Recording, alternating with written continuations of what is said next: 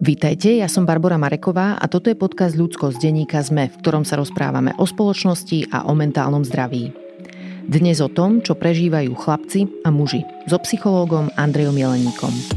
Či už sme muž, žena alebo nebinárny človek, naša rodová identita ovplyvňuje to, ako sa v našej spoločnosti cítime. A každý rod si so sebou nesie nejaké výzvy. Dnes sa budeme rozprávať o chlapcoch a o mužoch. Môj host Andrej Jeleník je psychológ a psychoterapeut, je tiež odborník v téme mindfulness, no v tejto epizóde sa ho pýtam aj na jeho vlastný život. Hovorí mi, aké to je narodiť sa a dospievať ako chlapec a hľadať si svoje miesto v rodine, v škole, v práci. Aké výzvy riešia muži v partnerstve so ženami a aké to dnes je byť otcom. Rozprávame sa o tom, ako v našej spoločnosti reagujeme na smútok a bolesť chlapcov a Andrej výborne objasňuje, prečo sa toľko chlapcov začne v detstve odpájať od vlastnej bolesti a tým pádom neraz aj od bolesti iných. Tento rozhovor mi príde veľmi vzácny, dúfam, že bude objavný aj pre vás a chcem vás povzbudiť, že ak máte v okolí muža, ktorému by mohol spraviť dobre, pošlite mu ho.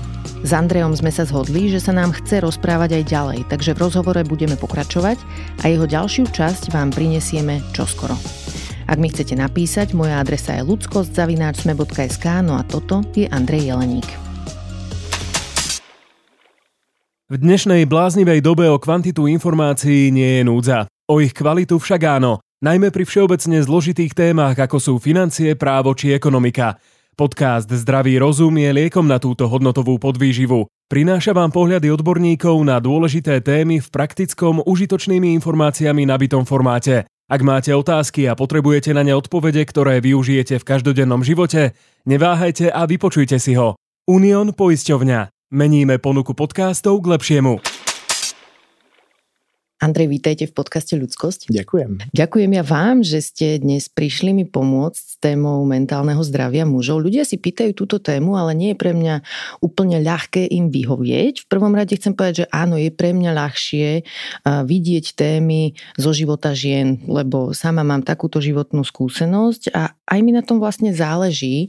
Chcem hovoriť o tom, že čo ženy trápi a čo v tomto svete podľa nás nefunguje, dalo by sa robiť lepšie, ako pre seba vytvoriť väčší komfort, ale zároveň sa snažím pozývať sem aj mužov a toto je taká oblasť, ktorej cítim, že nemám úplne dosah na ten výsledok, lebo sa mi stáva, že muži nechcú prísť oveľa častejšie ako ženy. Keď oslovím ženu, povie mi jasné, väčšina z nich, a keď oslovím muža, tak sú ochotní rozprávať sa o politike, o práci, ale o sebe veľmi nie. Čiže ma najprv zaujíma, že ako vnímate túto moju skúsenosť, že či v tom vidíte nejaké jadro, niečo, čo sa deje na pozadí, alebo možno robím ja niečo zle, neviem, povedzte mi. Nie, myslím si, že to je skúsenosť, s ktorou sa stretávam aj ja. Samozrejme, väčšiu časť mojej klientely takisto ako psychológa tvoria ženy než muži, aj keď sa to teraz zmení, čo je pre mňa veľmi zaujímavé. Mm-hmm. A myslím, že sa o tom aj veľa píše, vôbec ako vnútorný svet, záujem o vnútorný svet a prežívanie, emočné prežívanie. U mužov to sa tak hovorí, hej, že tá žena je tá emočná, muž je ten racionálny, je ten pevný a to sú isté spoločenské stereotypy, ktoré majú dopad. Ktoré majú dopad, že keď vlastne mám hovoriť o sebe a o svojom prežívaní, tak je to vlastne už zrazu veľmi osobné. A muži nemajú úplne skúsenosť, alebo takto majú skúsenosť s tým, že to vie byť zraniteľné veľmi rýchlo. Mm-hmm. A zraniteľné vie byť nebezpečné veľmi rýchlo. A teda, čo je za tým podľa vás, že oni sa boja hovoriť, že keď povedia niečo verejné, niečo sa stane, že to má nejaké konsekvencie, alebo im chýba možno aj tá samotná zručnosť dívať sa do seba a vidieť v sebe veci a potom o nich hovoriť, že čo za tým je? Oboje. Mm-hmm. Zručnosť aj skúsenosti. Ja si pamätám len tak matne rôzne výskumy, ktoré sa hovorili o tom, aké vôbec rozdiely už sú kladené pri bábetkách, dievčatkách a chlapcoch na to, ako sú vlastne vnímaná ich emocionalita. Mm-hmm. A jeden výskum ma tak zarazil, že keď povedali, že to bábätko je chlapec, bez ohľadu na to, či to bol reálne chlapec alebo nie, tak oveľa ľahšie identifikovali tí starajúci sa to, že prežíva hnev, bez ohľadu na to, či to bol reálne hnev alebo nie. To znamená, že už chlapci sa stretávajú s tým, že vôbec ako sú pomenované, ich prežívanie je veľmi úzke, veľmi špecifické. Už u dievčat je to oveľa širší rozsah tých emócií, ktorým vôbec sú reflektované pre ne. A to niečo robí. Hej. To už samo niečo robí, že čo sme vlastne, ako sme zrkadlení, ako sme reflektovaní, ako mali, čo sme potom my schopní vnímať. Hej, že čo nám tí dospelí neukážu, to ako by nebolo skoro až. A čo je akceptované potom ešte. Mm-hmm. Akože ja tam vidím túto vec, že sme inak socializované určite, ale potom tam vidím ja aj takú rolu troška ako keby, že feminizmu ako ženského hnutia, že už keď sme dospelé, tak zrazu tu existuje nejaký nástroj, vďaka ktorému sa vieme rozprávať o tom, že čo sú naše osobné témy a čo je nejaké spoločenské nastavenie. A vieme reflektovať na svoju osobnú skúsenosť, vieme zdieľať, čo prežívame. Proste ženy podľa mňa získali týmto spôsobom aj možnosť, že ako napríklad, že búrať nejaké že tabu, hej, alebo že ako prekonať pocity hanby, hovoriť o veciach, ktoré sú že neviditeľné, zneviditeľňované. Aj vo verejnom priestore. Presne tak. Čiže mám pocit, že my teraz to ako keby trénujeme, aj keď náhodou v detstve sme nemali príležitosť všetky nejaké svoje pocity, prežívanie prejaviť, tak teraz ako dospelé sa to učíme vďaka tomuto nástroju, ale muži ako keby nemali niečo podobné. Niekto by povedal, že feminizmus je relevantný aj pre mužov, lebo patriarchálne nastavenie spoločnosti sa týka aj mužov a to je pravda, ale vidím tam aj také niečo, že možno proste predsa len ten jazyk môže byť iný, lebo v niečom je naša skúsenosť iná a aj tie platformy, ktoré dávajú priestor mužom, musia možno nejako zohľadniť to, že muži majú iné ako keby východiska v niečom, tým, že ich životná skúsenosť je iná. No a to ale naráža samozrejme aj na potom rôzne silné presvedčenie o tom, že vlastne na mojom prežívaní až tak nezáleží. I na tom, čo robím, na tom záleží. Už napríklad toto je veľmi silný formát. Hej. To moje prežívanie, prečo by som o tom mal rozprávať, čak budem vyzerať možno ako, že za chvíľku sa budem sťažovať a ešte budem vyzerať ako slaboch. Hej, čiže to už sú potom druhý ohrození, ktorým čelím, keď vôbec chcem rozprávať o sebe. A áno, ten formát, ako rozprávať o nejakom hlbšom prežívaní vo verejnom priestore, to vlastne ja ako muž neúplne registrujem. Ja ako psychológ by som povedal, že áno, viem o mužských štúdiách zo zahraničia.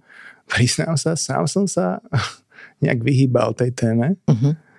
Až teraz v posledných rokoch trošku sa začína obtierať o to, ale musím povedať, že tiež o tom viem hrozne málo a je to také ťažké pre mňa sa s tým spájať, pretože to nie je niečo, je to skôr taká akože zvláštnosť.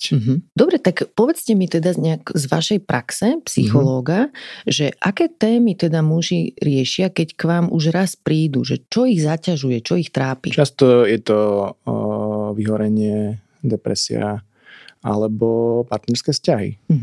Často býva vlastne impuls k tomu, že teda, že tak skúsim aj ja so sebou niečo robiť.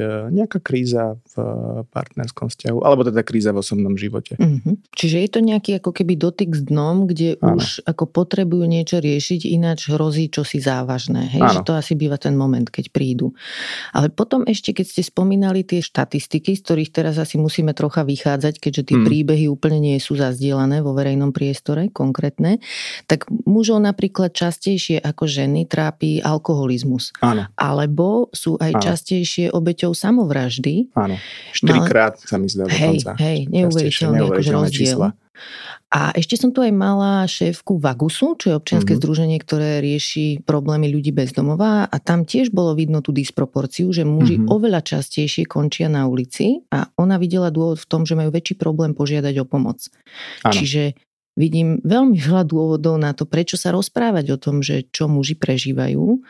Tak... A už vôbec povedať to, že nie som v poriadku, alebo nie je mi dobré, je extrémne náročné. Pretože to už asociuje, že a teda asi ja nie som v poriadku, ja nespĺňam nejaký ideál alebo nejakú normu, nie som dosť muž. A to je veľké ohrozenie identity a nejakej dôstojnosti. Takže vlastne s čím veľa u mužov pracujeme vôbec, ako začať dôverovať svojmu prežívaniu a svojim emóciám. To je jedno z tých kľúčových gro. To je jedno zo základov aj terapie, ale vlastne u mužov špeciálne vidím, že je to zručnosť, s ktorou niekedy tak ako naozaj je to náročné. Mm-hmm.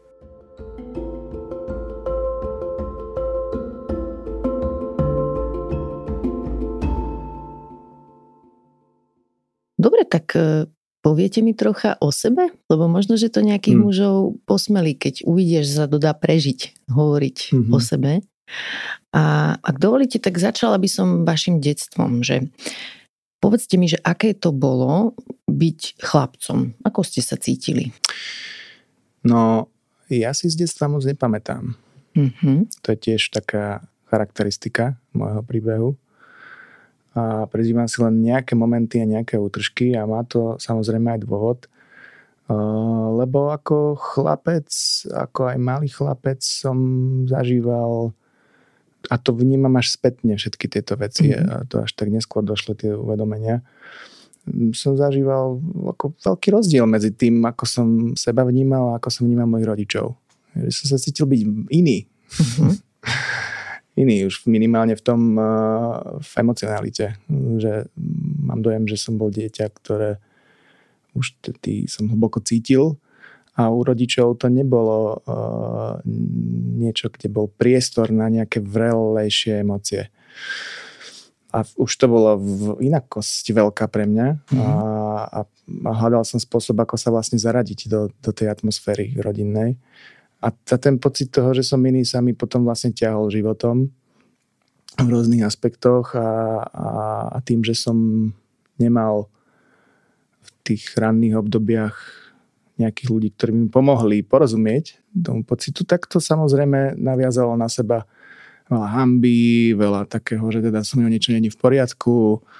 A hľadal som spôsoby teda, že kam sa teda zaradiť a kam teda mám patriť a ako nejak mi to tak dlho nešlo. Poviete mi aj nejakú momentku zo života, z detstva teda, kde to bolo vidno, tú disproporciu? Myslím si, že to veľmi zvýraznil rozvod rodičov. To bol taký moment, ktorý vlastne mi trošku tak poviem, zlomil srdce. A veľa som to potom vnímal v škole. Tým, ako som sa cítil byť súčasťou skupiny. Alebo nie. Vo strednej škole sa to tak zvýraznilo. A veľa som vlastne zažíval také pocity s tým spojené bezmoci, aj takého osamelosti. Tie sa vlastne zvýraznili. Ja si pamätám, keď som bol úplne malé dieťa, tak som to tak striedal, že som vedel byť veľmi živý, ale po týchto rôznych udalostiach aj rodinných tak niečo sa vo mne tak uzavrelo a tá osamelosť prevládla a také pocity bezmoci a to, čo deti niekedy robia, majú viaceré stratégie, moja bola, že som sa proste odpojil. A moc som vlastne o svojom prežívaní nevedel. Takže povedať o tom, že teda, že aké to bolo pre mňa ako chlapca je veľmi náročné. Mám veľmi málo takých stôp. Že teda, že aké to bolo treba v puberte. A zhruba do tých 19-20 rokov, kedy sa teda aj moje okolnosti životné menili a tá vysoká škola mi zrazu otvorila priestor a zistil som, že môžem sa vytiahnuť z toho pocitu také nejakej bezmoci nejakou aktivitou, že môžem niečím prispievať, že moja inteligencia mi pomáha, štúdium, že niečo to znamená pre okolie. Tak o to som sa začal opierať veľmi. Ako by ste odpovedali na otázku, že či ste mali ako dieťa v živote dospelého, na ktorého ste sa mohli s čímkoľvek obrátiť, kedykoľvek a vedeli by ste, že je tu pre vás, že vám bude rozumieť a že bude na vašej strane, že vám pomôže? S emočným, lebo tu sa bavíme o rôznych aspektoch starostlivosti a ja hovorím o tých emočných potrebách. Ano. Tam si myslím, že som to necítil. Nemal som takého človeka. A potom boli rôzne momenty, kedy trebárs mali rodičia rôzne momenty, kedy som sa tak s nimi vedel obrátiť, potrebujem toto, alebo potrebujem hento, alebo potrebujem sa dobre najesť, alebo potrebujem peniaze na lístky do školy. Hej, takže, a to sú rôzne roviny starostlivosti, ale treba s dedom, môj dedo bol taká figúra, ktorá minimálne som cítil od neho takú trošku väčšiu vrelosť, ale vtedy vlastne už to bolo obdobie, kedy akékoľvek vrelosť vo mne spúšťala, zintenzívňovala tie pocity, ktoré som aj ja cítil, a ten smútok a tá bezmoc. Takže som vlastne paradoxne mal takú trošku, mi bolo také ťažké s ním byť. Aj mi to bolo niečím priťažlivé a zároveň ma to niekde iritovalo. To si tak niekde trošku tak vyčítam, že som mu to nevedel potom vysvetliť. Mm-hmm. Čím to bolo? Ako by ste to ako psychológ dneska už vysvetlili? Toto svoje správanie je zdanlivo paradoxné, lebo niektoré veci, ktoré robíme, nám môžu pripadať paradoxne, ale na ne bol nejaký dôvod v tej našej ranej minulosti, že ako vznikli a prečo vznikli. Súvisí to vlastne aj s tým, čím sa teraz vlastne zaoberám, a ten súcitnosť súvisia s takou srdečnosťou a schopnosťou vnímať prežívanie druhého človeka aj svoje, otvárať sa mu, no a tým, že zrazu ste videní, alebo sa niekto zaujíma, alebo minimálne dáva najavo vrelosť nejakým spôsobom, tak to aktivuje vo vás keď to je, ako sa mám. No ale keď máte veľa emócií, ktoré sú náročné pre vás a neviete úplne, ako s nimi zaobchádzať, tak nechcem byť s tým konfrontovaný, samozrejme. Takže jedna častá stratégia, ktorú si vyberajú chlapci alebo muži, je hnev, taká podráždenosť, alebo iná stratégia je, že sa proste stiahnem. Ja som mal viac tu, že sa tak stiahnem a idem viac do takého snívania, taký hovorili často ľudia, že som taký desí, som taký neprítomný. Disociácia by som to teraz nazval. Čo ste považovali teda za svoj bezpečný priestor, keď ste boli dieťa?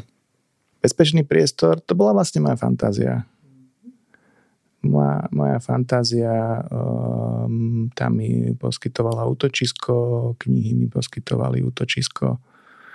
A mám dojem, že niekde to bol vlastne aj spôsob, kde som si zachoval nejaký ten záujem, alebo kultivoval ja nejakým spôsobom vôbec ten záujem o svoje prežívanie, aj keď som ho teda nevnímal zvonka.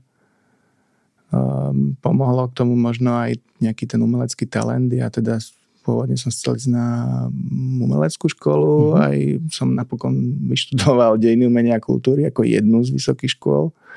Tá psychológia prišla popri tom. A to pomáhalo. To je jednak inak niekedy, a v tom mužskom svete sú isté kvázi oblasti, kde tá emocionalita je viac v poriadku. A umelecké smery sú jedna z týchto oblastí, že tam tak povie si, že to je umelec. Tak ten môže. Mnohí vlastne idú aj kvôli tomu do týchto oblastí. Áno, že tam je aj vyššia koncentrácia takých, že vysoko citlivých ľudí potom, nie? Že mužov, ktorí cítia hlboko. Ale ja som mal rozpor v tomto smere, že som nejak tak tú svoju citlivosť... Pre mňa to bolo také zaujímavé, pretože aj v tom mojom príbehu som si úplne nevedel nájsť cestu k tej mojej citlivosti, emocionalite, a zároveň som nechcel byť ako to, čo som videl u môjho otca. Ten spôsob, akým zaobchádzal s hnevom v tom čase, bol pre mňa veľmi zraňujúci a zaťažujúci. Nielen pre mňa. A toto som proste nechcel. A túto časť som takisto oddelil od seba a to samozrejme má svoje následky. Takže som nemal úplne prístup ani k takej citlivejšej stránke, ani k takej tej príraznejšej stránke, by som to tak nazval. Takže potom aj z toho umenia som tak ako... tak ja potrebujem niečo také rukolapnejšie. Hej. Som tak začal objavovať, lebo som cítil, že z tej bezmoci ma dostane viac taká prieraznosť, tak som tak ako hľadal, teda, že niečo, tá psychológia bola taká predsa len niečo... Aj vedecké trošku, že tam môžete byť múdry a ukázať sa takú... Tam môžem sa ukázať, hej. a zároveň to nebolo zase niečo ako treba stavbarina alebo tento druh technický, ktorý sa mi zdal už zase taký asocioval sa mi viac s tým svetom, ktorý reprezentoval môj otec. Ak chcete a môžete, povedzte mi viac o tom, ako otec zvládal svoj hnev. Alebo nezvládal. Myslím si, že to je jednak tá téma okolo synov a otcov je z môjho pohľadu taká veľmi zaujímavá, pretože mnohí, aspoň tak to poviem, že nestretol som sa veľmi s mužmi v mojej praxi, ktorí by povedali, že môj otec mi je vzorom. Po emočnej stránke, po takej ľudskej stránke. Je mi trebárs vzorom po nejakej ako úspech alebo kariéra. Mm-hmm. Hej. Ale po nejakej ľudskej stránke veľmi málo. Mm-hmm. A tak som to pociťoval aj dlho, pretože som teda mal spojené zážitky z ranného detstva s veľa výbuchmi, hnevu a hadkami. Teraz samozrejme tomu rozumiem trošku viacej, že to je aj nejaký vzorec, ktorý je širší v spoločnosti. Mm-hmm. Veľa mužov sa s tým stretáva a ja samozrejme tým, že som sa cítil byť iný v tom, že teda ja som nevybuchoval navonok, ale potom som si uvedomil, že ja vybuchujem vnútri. Že až tak sa zase moc nelíšim v tom vnútornom prežívaní. Mm-hmm. Len to teda obraciam radšej na mňa. A to, aký to má dopad, samozrejme, je druhá vec. Ale to, čo som teda videl, je to ten vonkajšie výbuchy. A málo takého nadhľadu nad tým emočným prežívaním.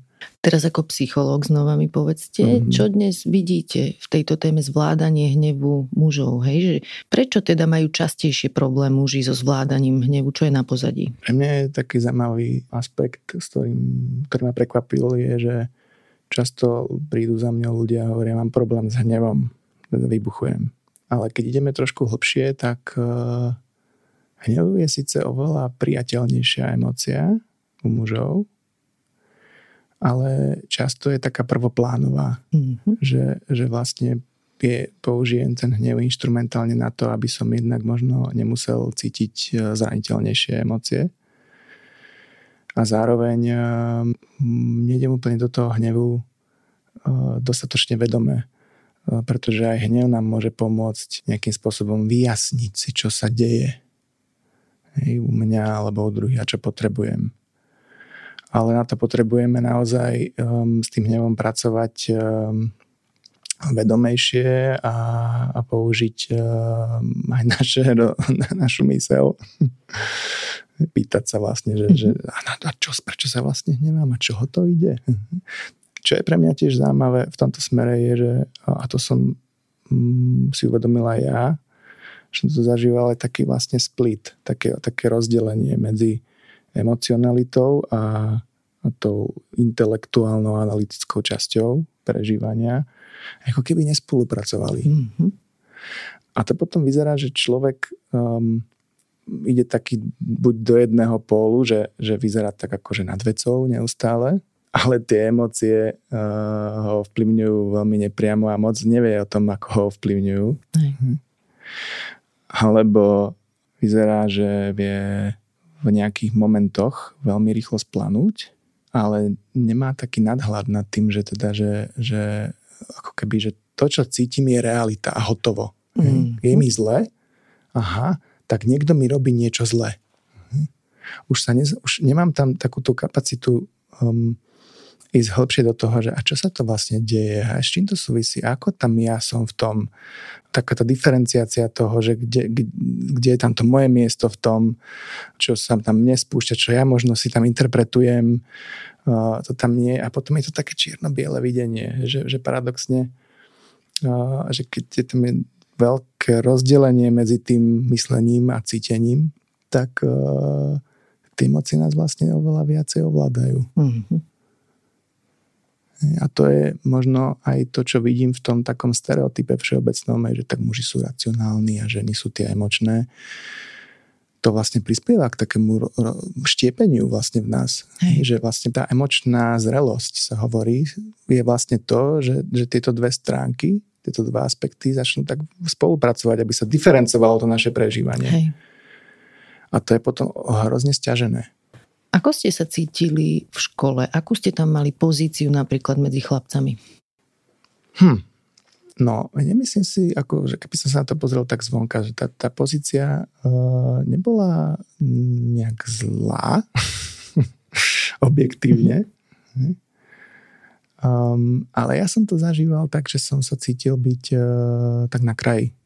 Že som nejak nevedel zapadnúť úplne. Mal som možno v tých prvých obdobiach takých bližších kamarátov, ktorí sa mi potom nejak tak, nevedel som prečo, sa zrazu vzdialili, teraz už vidím, hej, že som nejak tak ako nevedel ja, necítil som sa úplne bezpečne, nevedel som sa úplne priniesť a otvoriť, pretože som nemal úplne ani prístup k tomu, čo prežívam poriadne.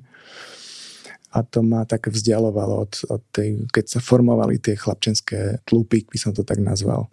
Hej. Takže to ma trápilo. A čo napríklad také, že bitky medzi chlapcami, pýtam sa aj preto, že sa mi trocha zdá, ale opravte ma, ak to vidím zle, že my ako spoločnosť troška menej chránime chlapcov pred násilím ako dievčatá. Áno.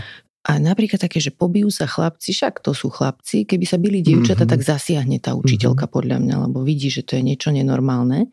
A zdá sa mi, že toto, keď sa deje akože celé detstvo chlapcom, že pobijú sa a dospelí na to nezareagujú, alebo zareagujú neskoro, alebo nie primerane, tak tam zostáva tá dynamika toho, že niekto bol útočník, niekto bol terč, a že tie deti ako vyrastajú s tým, že OK, keď som terč, tak dospelí mi nepomôžu, musím sa nejak sám o seba postarať.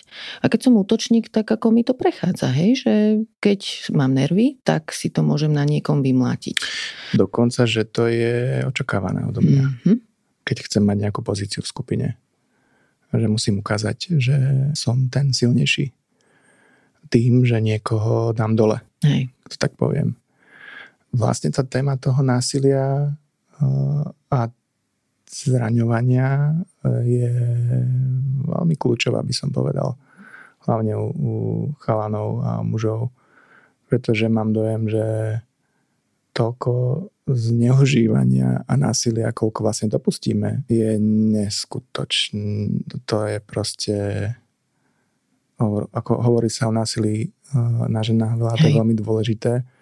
Ale myslím si, že ešte stále málo diferencovane hovoríme o násilí na mužoch a ako muži páchajú násilie na mužoch, ako páchajú násilie muži na chlapcoch alebo chlapci na chlapcoch. Vie to byť veľmi kruté a myslím si, že to súvisí aj s tým, že keď od malička moje prežívanie je nejakým spôsobom zľahčované.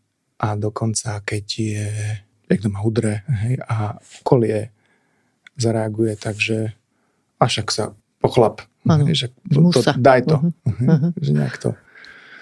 Tým vlastne dostávam signál, že aha, tak toto by nemalo bolieť. A sme pri tej disociácii, čo? To by nemalo bolieť, alebo to nebolí. A potom to nie je len o tom, že neviem dať. To je jedna časť, že potom neviem dať úplne váhu tej bolesti, sa s ňou spojiť, ako to cítiť. Ja si pamätám na taký moment, kedy sme niečo na nejakej stavbe, som pomáhal otcovi a som sa tam poškrabal a teraz som sa tak na to pozeral, na tú ranu a som tak ako takým, že to je nič. A otec tak na mňa, že tak vidíš, teraz si chlap, že to tak ako nerobíš z toho nejakú vedu. A myslím si, že to je do nejakej miery dôležitá schopnosť, ale keď je to jediné posolstvo, ktoré dostávam ako malý chlapec, tak prestávam dávať váhu bolesti, alebo že niečo je už príliš. To je jedna vec. A potom nemám ani ja pohľad niekoho, kto sa vôbec zaujíma. Hej. Že aké to je? Boli to? Hej. To znamená, to sú také dve veci, že vlastne ani to zranenie potom nie je také dôležité, ani tam nie je pohľad vo vnútri alebo vonku, taký svedok, ktorý by povedal, že aké to je, že ako sa v tom cítim. Hej. A to si myslím, že potom vedie k tomu, že nielen, že prehliadam, že je niečo príliš u mňa, ale že to oveľa ľahšie prehľadám aj keď to robím druhým ľuďom. Hej. Že to je predsa v poriadku sa ako buchnúť alebo dať facku druhému, pretože však to není nič veľkého. Však tak sa vlastne nejakým spôsobom ako ukazuje sila alebo kontakt. A niekedy sa takto aj utužujú kontakty. Vytvárajú väzby medzi chlapcami cez to. Keď ste spomínali to násilie na ženách, na toto upozorňujú, a myslím, že to bola jedna taká feministická autorka Bell Hooks, že povedala, že keď muži páchajú násilie, akože keď je to nejaké že rodovo podmienené násilie, tak to nazvem, tak to prvé násilie, ku ktorému došlo, bolo namierené na toho muža, že on v detstve niečo zažíval, aj to, že potláčal svoje vlastné pocity, lebo im okolie neprikladalo váhu, že to je tiež jeden druh násilia, hej, že sám seba potlačiť, neuvedomovať si, že čo prežívam, čo ma bolí, ale aj to násilie od okolia, hej, že je to bagatelizované, zľahčované a sa s tým naučia žiť, ako keby to bola normálka potom tí chlapci. Tá autorka tomu hovorila, že vražda duše, myslím, že takto nejako akože nazvala, že tam sa niečo proste v tom detstve niekedy udeje a my sa potom môžeme čudovať, že v dospelosti zrazu ten človek, ako sa díva na násilie, že proste si neuvedomuje jeho dôsledky. A potom aj znova sme pri tom motíve z úvodu, že sa čudujeme, že muži nevedia hovoriť o svojom prežívaní, no tak keď v detstve nezažívali taký priestor, že to je normálne, hovoriť o tom, čo ma bolí, čo sa mi stalo, tak ako sa čudujme zase, že potom neskôr sa odpájajú od svojho prežívania, že si to buď ventilujú cez tú agresivitu, hnev, alebo sklznú k tej depresii, ktorú sme spomínali skôr, že to obratia dovnútra. Alebo je častý fenomén závislosti. Hovorili sme o tom alkohole, ale tak možno, keď poviem nelátkové veci, tak to je alkoholizmus. Veľký mier, keď hovoríme teraz o nevyhorení ako takom. Ja sám som sa vlastne musel prácne prepracovať, ako vôbec téma starostlivosti o seba je stále pre mňa náročná. Keď si neoddychnem, tak mi bude ťažko. No, ale zároveň čelím tomu, že keď idem oddychovať, tak čelím veľa strachom v tom, že no dobre, ale že teraz ako budem užitočný? A čo budem znamenať, keď teraz neurobím toto a tamto? A ako budem vyzerať v očiach samého seba alebo druhých, keď už nebudem taký schopný, ako by som chcel byť? Čo samozrejme z vonkajšieho pohľadu vidím, že je absolútny workoholizmus a prepracovanie a sa nevnímanie, nerešpektovanie svojich hraníc, ale znútra. Povedal by som to ešte tak, že nepovedal by som úplne, že muži nie sú schopní hovoriť o svojom prežívaní. To nie je to úplne pravda, ale ten priestor na to je málo k dispozícii. A potom aj ten typ ľudí, kde si to môžem dovoliť, praktizovať, je veľmi úzky. Potom dalo by sa hovoriť o mužských priateľstvách. V tomto smere, aké sú hrozne dôležité. Pretože často muži hlavne teraz, v tejto dobe, kedy tá emocionalita začína byť ako predsa len trochu viacej téma a sa takto očakáva, že ten muž by aj teda mal viac vedieť, zdieľať, čo vytvárať rôzne reakcie, tak často sa obracajú k ženám. Že tak ako cez tie ženy a partnerky hlavne, že tak tam sa tak nejak ako tam možno začnem rozprávať viacej, čo prináša rôzne výzvy na oboch stranách, aj samozrejme to pomáha, ale prináša to aj výzvy.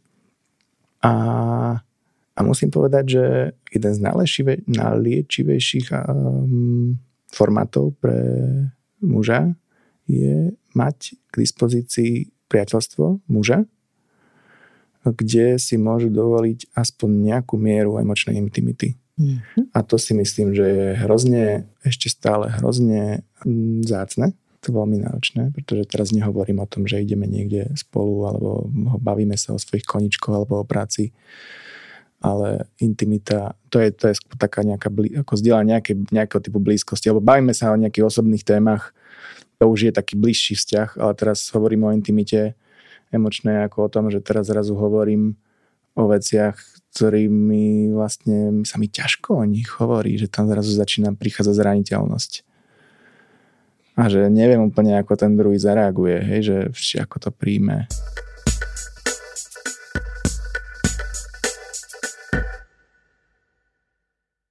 Prečo je dôležité, že ten druhý človek, s ktorým takéto veci zdieľajú muži, že prečo to má byť muž? Prečo nie je jedno, či to je žena alebo manželka, partnerka? No, ako nemusí to byť len muž, samozrejme, ale trebárs v partnerských vzťahoch tam do toho vstupujú rôzne iné dynamiky. Mhm.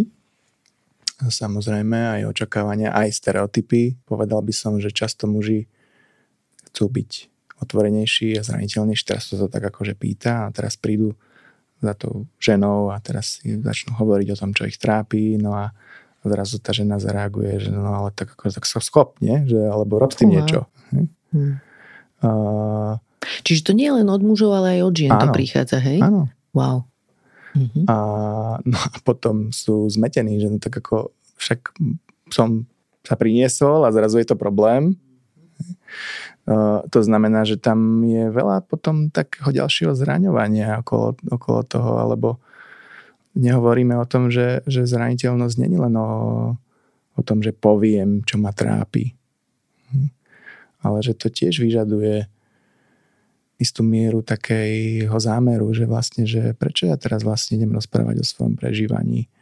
A je ten správny čas a teraz s týmto človekom je to teraz taký dobrý moment mm-hmm. s týmto človekom o tom hovoriť a prečo to teraz chcem mojej partnerke o tomto rozprávať? Čo nepotrebujem naozaj? Mm-hmm. Čo ja vlastne potrebujem? Hej.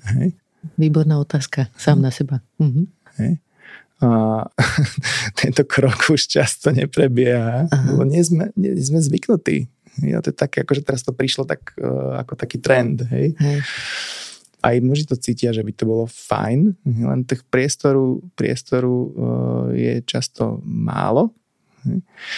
No a potom takisto je tam možno pocit, do ktorého sa niekedy môžem dostávať. Keď zdieľam, tak sa cítim zraniteľne a to ma dostáva do takej niekedy také detskejšie pozície. Ja keď to hovorím žene, tak sa zrazu môžem veľmi ľahko vidieť tam, že to sa cítim teraz ako ja chlapec a mamina. Mm-hmm. A to zrazu v tom partnerskom vzťahu tiež vie robiť.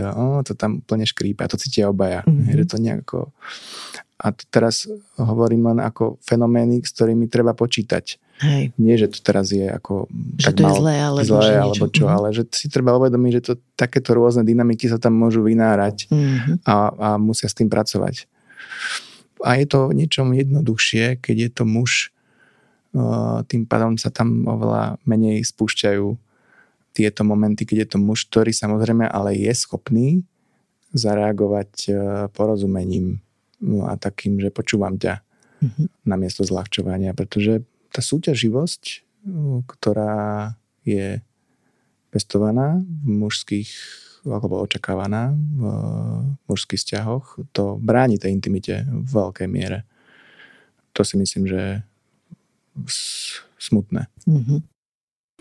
A čo teda, keď nejaká žena nás počúva, ktorá sa v tom našla, že proste je nervózna z toho, keď muž zrazu jej prípada ako 6-ročný, hej, lebo zrazu je akože mm-hmm. nejaké pocity smútku, bezmocnosti priniesol, že čo má tá žena urobiť, aby ho podporila, lebo to aj v sebe musí niečo vyriešiť potom, že čo v tej situácii teda robiť. Môže byť tiež zraniteľná. Mm. Môže povedať, že fú, že teraz neviem, ako zareagovať. Mm-hmm.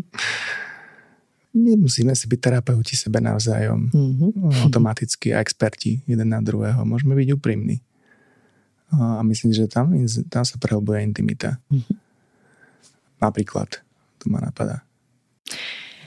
Na chvíľu sme ako keby odbočili od takej línie časovej mm-hmm. vášho života a nechcem ani túto vec pustiť z rúk, lebo ma veľmi zaujíma, že Povedzte mi o svojom špecificky, že dospievaní a konkrétne ma zaujíma, že ako ste vnímali svoje telo. Lebo o tomto ženy veľa teraz hovoria a nemajú problém o tom hovoriť, hej, že také, že zmeny aj fyzické, postava sa nám zmení, proste hormóny nás ovplyvňujú a tak ďalej. Že aké to bolo pre vás a napríklad aj taká vec, že aké to je, keď sa chlapcovi zmení hlas? Musím povedať, že ja som moc nevnímal svoje telo. V zmysle toho, že by som... Možno samozrejme ohľadom sexuality tam prichádzali zmeny, ktoré som prežíval a samozrejme bolo náročné sa s ním vysporiadať, keďže som necítil, že sa s ním môžem o niekom porozprávať. Tak som sa s tým vysporiadal nejak tak ako z knížiek. Fakt? Vy ste mali nejaké knižky? Našiel som. Že to nebolo, že bravo, hej? Nie.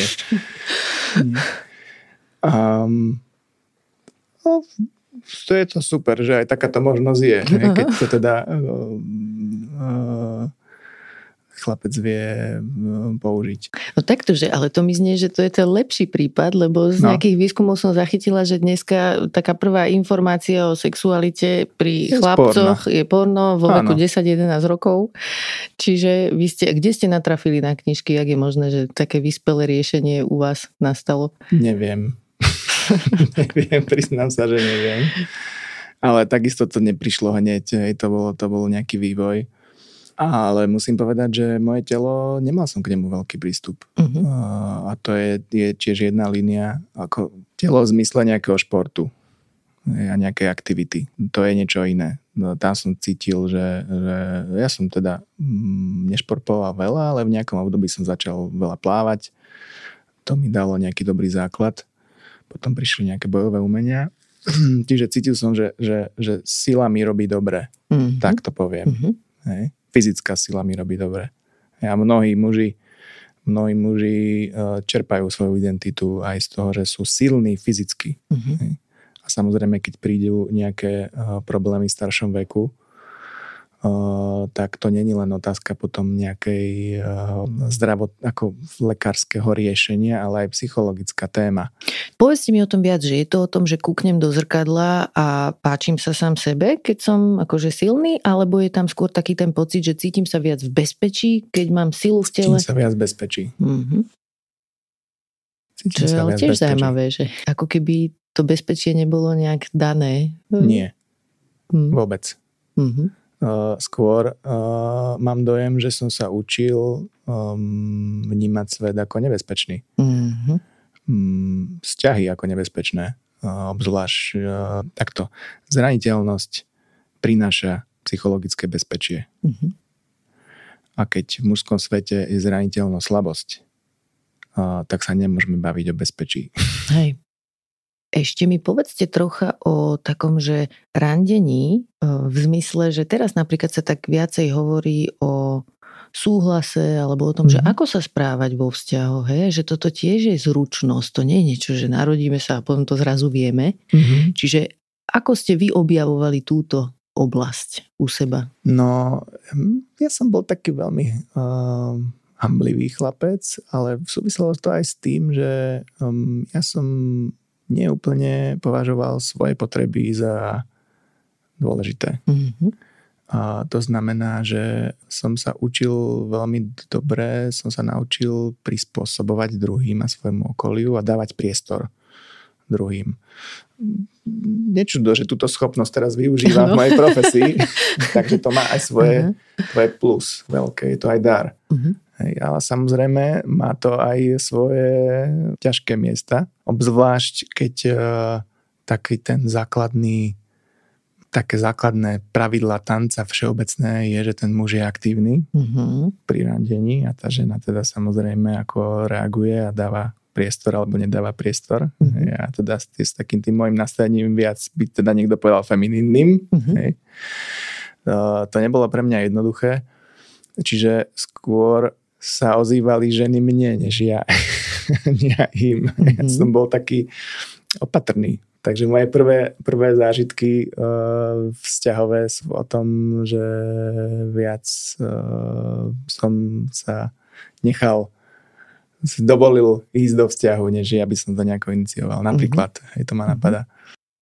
A Ale to mi príde však aj fajn. Však jedna z možností, nie? Že ako to byť, či spätne to vnímať ako problém? Áno, je to jedna z možností. Len s tým nastavením, že čo znamená byť mužom. Mm-hmm. Lebo to je zase taký ten širší kontext, v ktorom sa nachádzame, alebo atmosféra.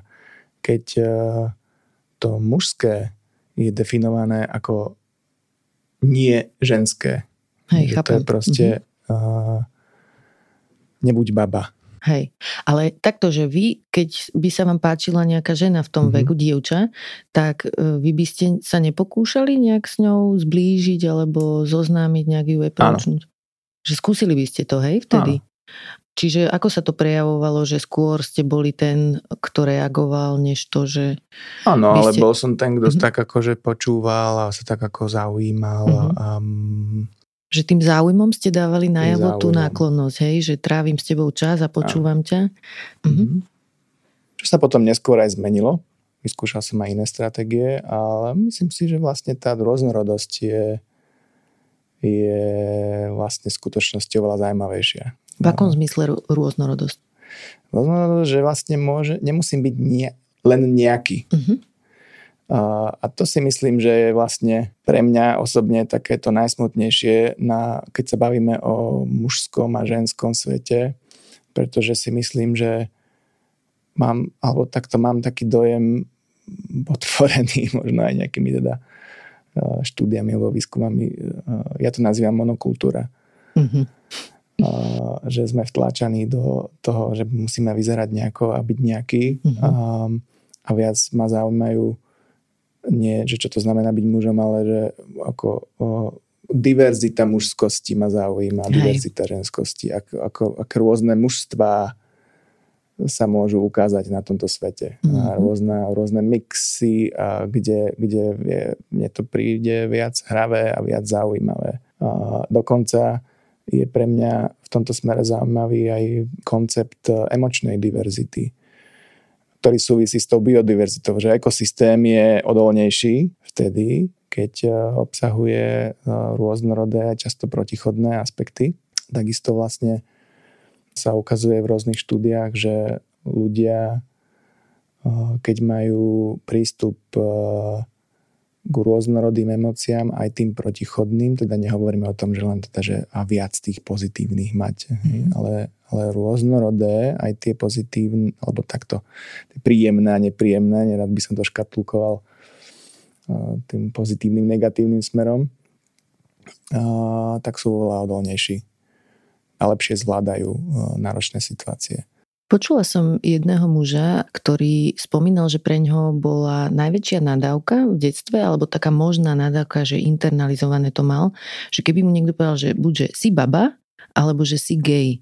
A v súvislosti s tým, čo hovoríte, mi to príde veľmi také dôležité si to uvedomiť, že ak toto naozaj je ten prípad, že chlapci vyrastajú s takouto obavou, že len aby neboli týmto spôsobom označení, tak ich to veľmi musí ovplyvňovať v tom, že čo v sebe pripustia, že aké vlastnosti alebo prejavy alebo správanie, že toto spektrum, ktoré hovoríte, tá biodiverzita, že ako náhle niečo odmietam, nejakú charakteristiku, že toto by bolo ženské správanie, nejaké feminínne, tak v sebe to odmietam potom a nemôžem to prejaviť. A keď to nemôžem prejaviť, tak tá vlastnosť alebo aj ten rozsah toho prežívania, tá časť mňa, by som to tak povedal, vlastne je izolovaná, odmietaná a vzniká smutok. Tam je strata. Pretože ja nemôžem už byť sám sebou úplne.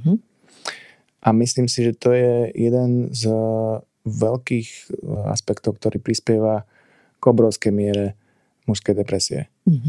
A teraz... keď sa bavíme o depresii, tak si myslím, že u mužov to má aj také špecifika, pretože veľakrát tie príznaky depresie by sme nepovedali, že to je depresia. Nazvali by sme to, že sú ako agresívni. Hej, že to tak niekedy vyzerá. Že nie, že smutný a do seba ponorený, ale že to má také iné prejavy. Také viac expresívne. Hej. Uh-huh. Alebo teda, že je alkohol veľká téma, alebo rôzne závislosti. Hej. Ale za tým môžeme hľadať depresiu. Takisto. Jeden americký sociológ, myslím, že to bol Michael Kimmel, mal veľmi zaujímavý taký koncept alebo taký malý experiment, kde sa pýtal mužov vlastne také dve veci. Jednak povedzte mi, že čo pre vás je dobrý chlap. A hovorili čestný alebo starostlivý a rôzne také ako hlboké hodnoty. A potom povedzte mi, čo je správny chlap. Alebo pravý chlap. Pravý chlap. Uh-huh. Tvrdý, nekompromisný, dominantný, úspešný, kariéra. Uh-huh. A veľakrát vlastne tam videli, bolo počuť protikladný kontrast. Uh-huh. No a on hovoril, že no tak teraz to zoberte. Že v nejakom momente vášho života sa od vás očakáva, že vaše hlboké hodnoty budete musieť zradiť. Aby ste boli pravý chlap. To má veľkú daň. Ako ste sa dostali k štúdiu psychológie? Cez takú malú krízu osobnostnú, kedy som začal cítiť, že niečo nie je v poriadku. A bol som schopný si to pripustiť. Možno, že aj vďaka tomu, že som bol vtedy vo vzťahu s partnerkou, kde ani neviem prečo, ale nejak ma teda zaujímalo veľa viac, že čo sa vo mne deje aj vďaka tomu vzťahu. Pretože samozrejme veľmi spúšťal veľa rôznych emócií vo mne. A zistil som, že nie som vlastne, nevidím nejakú ďalšiu výzvu pre mňa v štúdiu, necítim naplnenie štúdiu, ktoré som vtedy študoval. A potom tam bola taká súhra viacerých faktorov, kde aj vlastne ona začala hovoriť o psychológii ako také. Ja som vlastne začal objavovať psychológiu a natabil som na nejaké také smery, ktoré ma veľmi fascinovali a zaujali. A myslel som si, že na to, aby som sa mohol takými vecami zaoberať, tak to musím byť psychológ, aj keď ja vlastne s ľuďmi, ja vlastne sa bojím ľudí. Ja neviem, že čo by som ako s ľuďmi. No ale zistil som, že som zabral a keď som sa dostal vlastne na to štúdium, tak som veľmi rýchlo začal cítiť, že tu som doma. Mm-hmm. Tu som doma a tento pocit sa mi kontinuálne ho aj strácam, aj ho znovu objavujem. Mm-hmm. A to je pre mňa zaujímavé stále.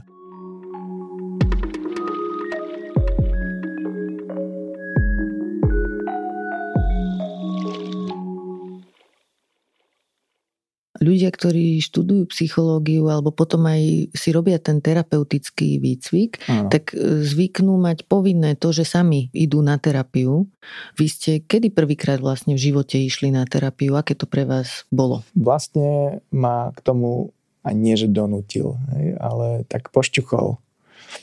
Keďže to bolo súčasť vlastne toho stať sa terapeutom a vlastne súčasť výcviku terapeutického aj terapia na sebe. Už predtým som vlastne pracoval v rôznych takých sebarozvojových kurzoch na sebe a zistil som, že mi to začína pomáhať, že sa začínam cítiť inak. Začínam si viac veriť. A terapia mi objavila vlastne vôbec možnosť, že ja sa učím zaujímať sa o seba, o svoje prežívanie, že je dôležité.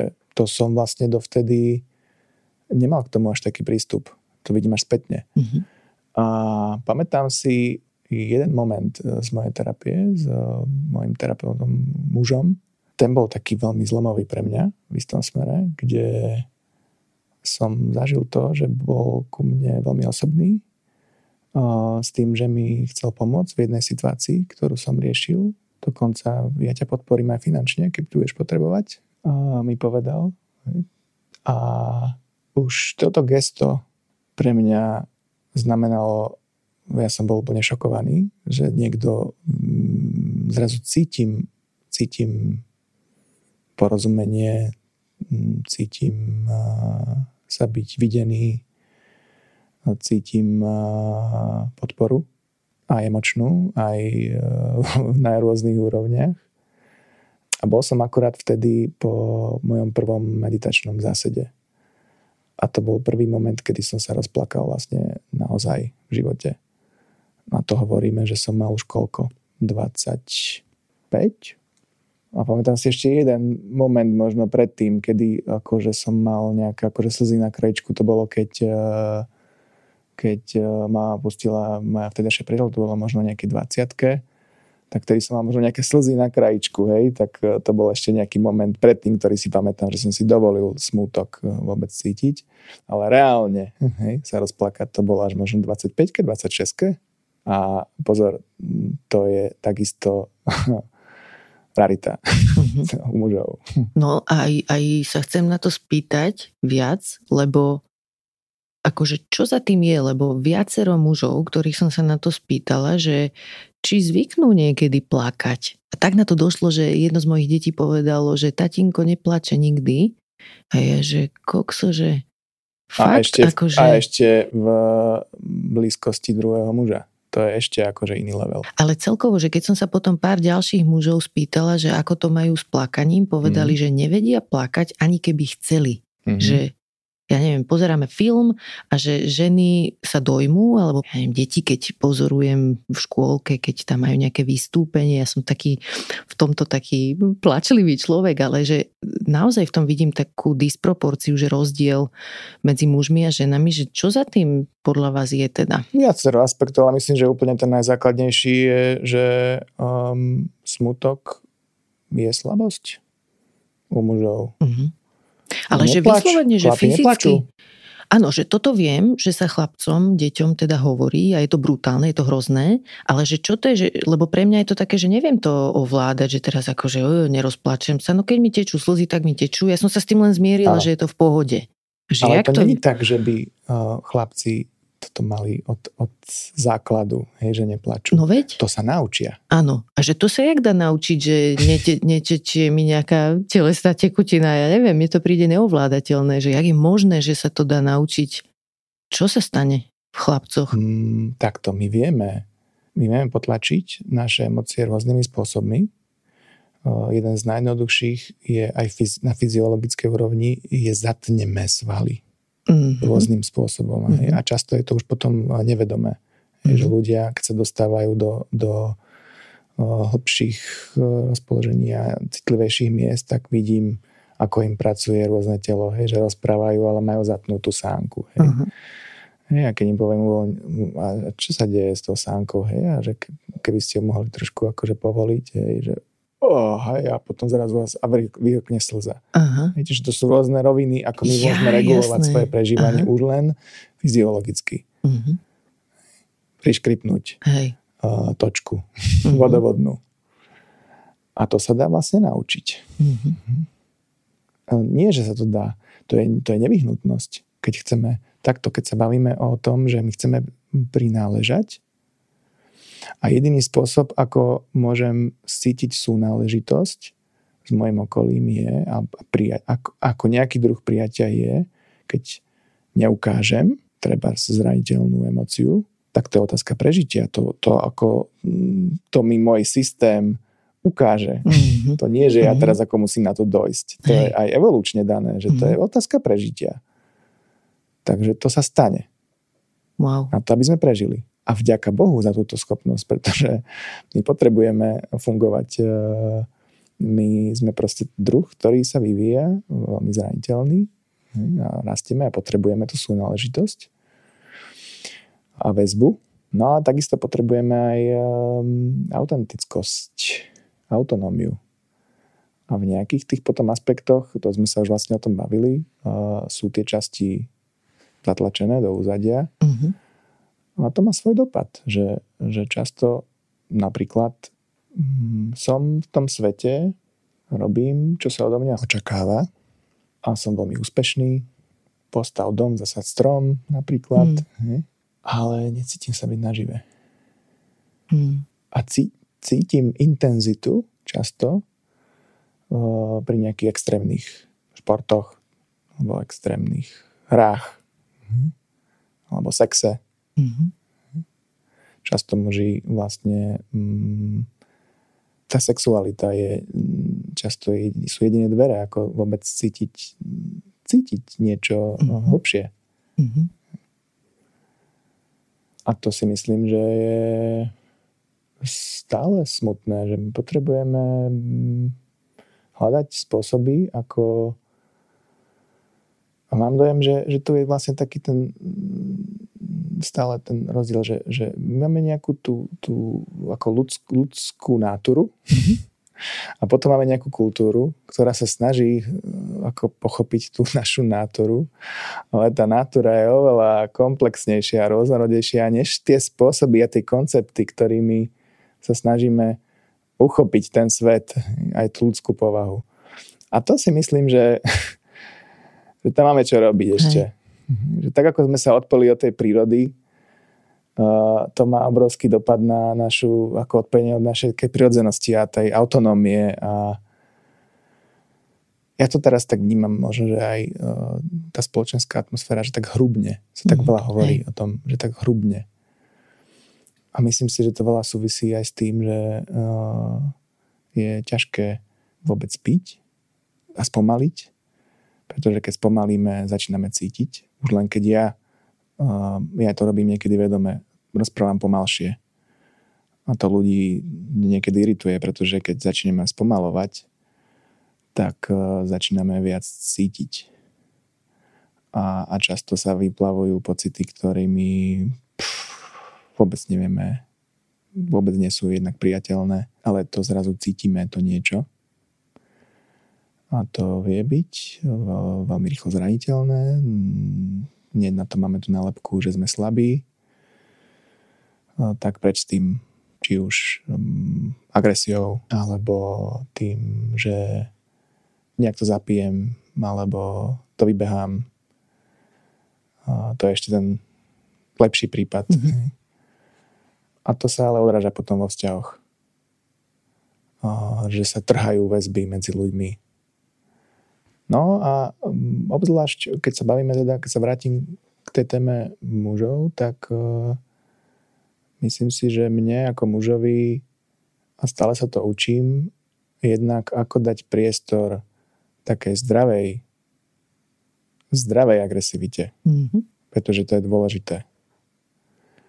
A príraznosti, pretože aj tá schopnosť vyjasňovať si veci súvisí s hnevom.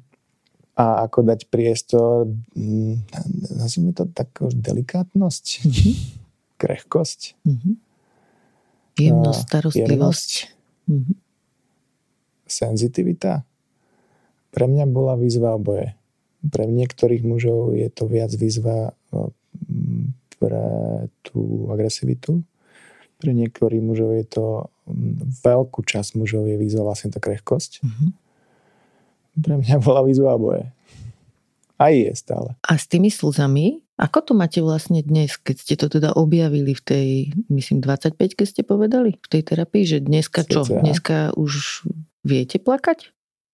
Sa pýtam, jak Vilo rozboril, sorry, ale že v tom kontexte je to... Ako to máte teraz?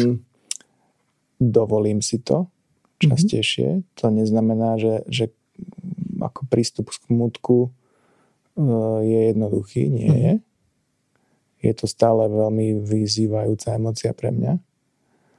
Myslím si, že aj preto, že chýbajú kontexty, kde môcť spolu smútiť je dovolené v zmysle toho, že a teraz dobre, a čo z toho teraz rýchlo a nejak z toho ísť a odsmutíme to a ideme ďalej. To je taká atmosféra tej produktivity, ktorá myslím si, že veľmi nutí cíti také znecitlivovanie, aby sme mohli fungovať. Mm-hmm. Ale je to veľa prístupnejšie pre mňa, aj slzy.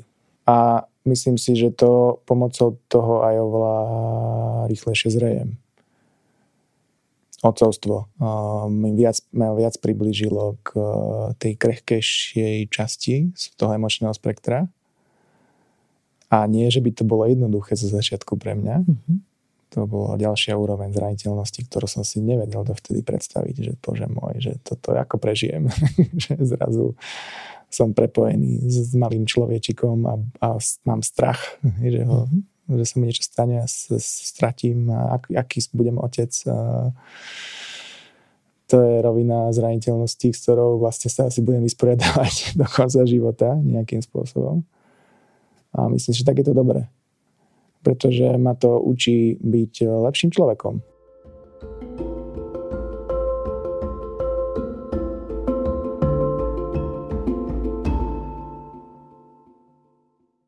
Povedzte mi trocha o tom koncepte mindfulness, lebo tomuto sa venujete, aj učíte ľudí, ako ho využívať. Po slovensky tomu hovoríte ako?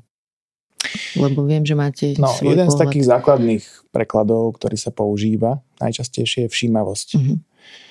Ja ho nie úplne rád a používam ho, pretože teda je to taká ako fráza, na ktorú ľudia počujú, ale nemyslím si, že je úplne šťastný. Aj že vystihuje, pretože často to potom zvádza k tomu a vlastne také hypervigilancii, že aby sme si čo najviac toho boli schopní všimnúť. To nás môže aj zahltiť, čo? To nás môže aj zahltiť, predsa. A dávaj pozor, sa hovorí už od školských hlavíc. To hneď vzbudzuje nejaké reakcie. Ja mám rád viac slovo prezencia, alebo taká delšia pozornosť, také sprítomňovanie sa. Ale veľmi veľa súvisí aj s... To je ten jeden aspekt, tá schopnosť uvedomovať si naše prežívanie v tom prítomnom okamihu a nielen teda, že čo vidím, ale nejaké... že si vôbec uvedomujem niečo. Čiže aj taký ten proces toho pozorovania je v tomto dôležitý, v tej všímavosti. A že vlastne momentálne prebieha rozprávanie a že mi niečo beží hlavou teraz. To sú nejaké procesy, ktoré sa objavujú. A potom je tam kľúčový ešte a pre mňa bol vlastne bránou. To bolo neskutočné, že ja vlastne môžem byť so svojím prežívaním bez toho, že by som hneď musel niečo s tým robiť. Že to môžem dať priestor, že môžem byť zvedavý a to je taká postojová kvalita. Ktorá súvisí s takým prijatím, že môžem cítiť to, čo cítim. Môžem zažívať to, čo zažívam, lebo to už aj tak zažívam. Hej. To je to prijatie. Vy máte na web stránke aj taký pekný citát Viktora Frankla, že medzi podnetom a mojou reakciou je nejaký priestor. A v tom priestore je moja sloboda. Myslím, tak je to. Áno. Skúste mi povedať taký príklad zo života. Skúsme pri tých mužoch zostať, hej? Že ako vedia muži využívať túto zručnosť. Pre mňa je to zaujímavé v tom, že vďaka vedomému odstupu, lebo to je to, čo to ako v tom prvom pláne ponúka. Keď ja vlastne si dovolím mať záujem o svoje prežívanie, zrazu si kultivujem vlastne tú časť seba, takého svedka, taký ten pohľad, že aha, že ako, čo sa deje? To je funkcia aj rodičov, samozrejme, aby mali reflektovať a byť zvedaví na prežívanie svojich detí. A čo tiež je, ale to musí tá kultúra umožniť. Ja, došla generácie, to nebola až častá otázka, že a čo ty zažívaš, ako ti je? Ako sa máš? A to čo ti si o tom myslíš? My ti to dospelí povieme, ako sa máš a čo ti je. A či máš dôvod plakať. Ale toto je schopnosť, ktorú teda máme a my ju môžeme kultivovať. Deti sú prirodzene zvedavé. Takže to máme tú schopnosť a my ju môžeme kultivovať, diferencovať a rozvíjať a rôznymi spôsobmi. Meditácia je jeden z týchto spôsobov, nie je jediný, čiže tu sa bavíme o tej schopnosti a ako ju vlastne pomáha to vlastne vytvárať priestor vôbec jasnejšie vidieť, jasnejšie vnímať, čo sa vo mne deje a s čím to súvisí. A to, ako sa teraz cítim, aj súvisí s tým, čo mi beží hlavou. Aha, že ako sa vlastne na to nahliadam. Aha, mohol by som sa na to pozrieť nejak inak. Aha, vlastne teraz sa kritizujem neustále a spochybňujem to, čo cítim. Treba, čo to sa mňou robí? Hej, takýto druh otázok vlastne dostávajú priestor. To znamená, že sa tým kultivuje aj schopnosť. Není to isté, ale vlastne vďaka všímavosti sa neskutočne prehlbuje schopnosť sebareflexie, ktorá je kľúčová pre tú emočnú zrelosť, keď to tak zoberieme. Takže napríklad na toto je to dobré, že som schopný oveľa ľahšie reflektovať a meniť svoje správanie a prežívanie potom v konečnom dôsledku, lebo ľahšie sa dostanem k svojim potrebám. Čo potrebujem teraz v tomto momente? Mm-hmm. Čo mi robí dobre? Čo vedie, keď teraz potlačím tento hnev? K čomu to vedie zvyčajne? A chvíľku sa cítim dobre, ale potom to ešte viac vybuchne. Toto oveľa ľahšie začnem vidieť pomocou tejto praxe.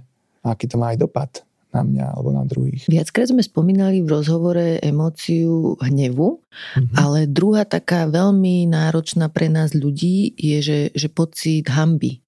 Že ako sa dá využiť takáto všímavosť alebo sprítomnenie sa pri takomto pocite? Možno aj nejaký konkrétny, ak vás napadá, ktorý muži riešia? Obzvlášť u mužov je to, myslím, jedna z kľúčových tém.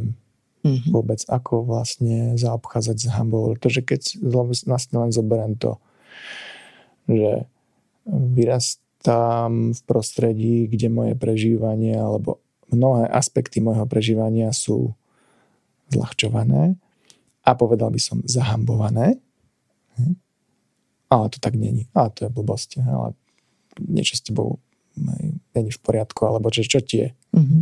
Implicitne dostávam vlastne posolstvo, to už či to ten človek myslí tak, ako to myslí, to je druhá vec, ale ja implicitne dostávam posolstvo som mnou asi niečo nie je v poriadku, o tom je tá hanba. Ano. Že ja ako človek si začínam myslieť, že že keď toto zažívam, tak to není, ja nie som v poriadku. To je jeden z najbolestivejších stavov, reálne bolestivých, aké môžeme zažívať a my robíme všetko preto, aby sme sa mu vyhli. A nechcem byť videný, vtedy to je jeden z prejavov hanby, že dúfam, že o mne nikto, aby nikto o mne nevedel. Mm. Tu sa teraz spomenuli o tom, ako je pre mužov ťažké vyhľadať pomoc. No pretože veľmi rýchlo prichádza hanba, že keď sa necítim dobre, tak asi ja nie som v poriadku. Som slabý. Už nepodávam taký výkon. Mm-hmm. Pamätám si na jednu kolegyňu, ktorá mi hovorila, robila na oddelení psychiatrickom, mužskom a hovorila, to je neskutočný rozdiel, že keď ženy sú na psychiatrii s depresiou, tak ich tam chodia navštevovať ich rodiny. A muži? Málo kedy. Alebo tie výmeny sú také, cítiť tam, že je to aj pre to okolie problém vôbec, že sú tam, že to je nejaké obrovské zlyhanie. Že možno ani nepovedia tým blízkym, že som tu a prídete ma navštíviť. Nie? Alebo aj tie rodiny jednoducho nejakým spôsobom dávajú najavo, že rob za sebou niečo. To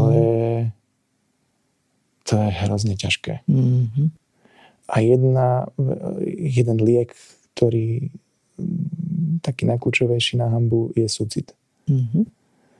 A to je vlastne niečo, čo veľmi súvisí s tou všímavosťou, pretože si myslím, že sa nemôžeme baviť o takej prezencii s takým postojom prijatia a otvorenosti bez toho, aby sme nehovorili o súcite, pretože aj to prijatie svojho prežívania je často spojené s zahanbením, s nepriateľnosťou nejakých vecí. Mm-hmm.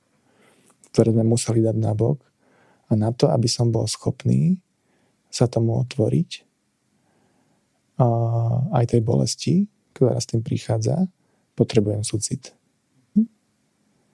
Pretože tam ten súcit, to je vlastne schopnosť, že sa začnem zaujímať o to, že niečo mi je, niečo ma trápi, niečo je pre mňa ťažké a teda hovoríme o súcite k sebe. Hej, nielen k druhým. Súcit. Mhm. Aj evolučne máme dané, že je oveľa jednoduchší súcit druhým, ako sa dá inštinktívne aktivovať. Mhm. A takisto ako všímavo sa dá táto schopnosť kultivovať a aj má rôzne potom aj vyššie aj kognitívne aspekty u ľudí.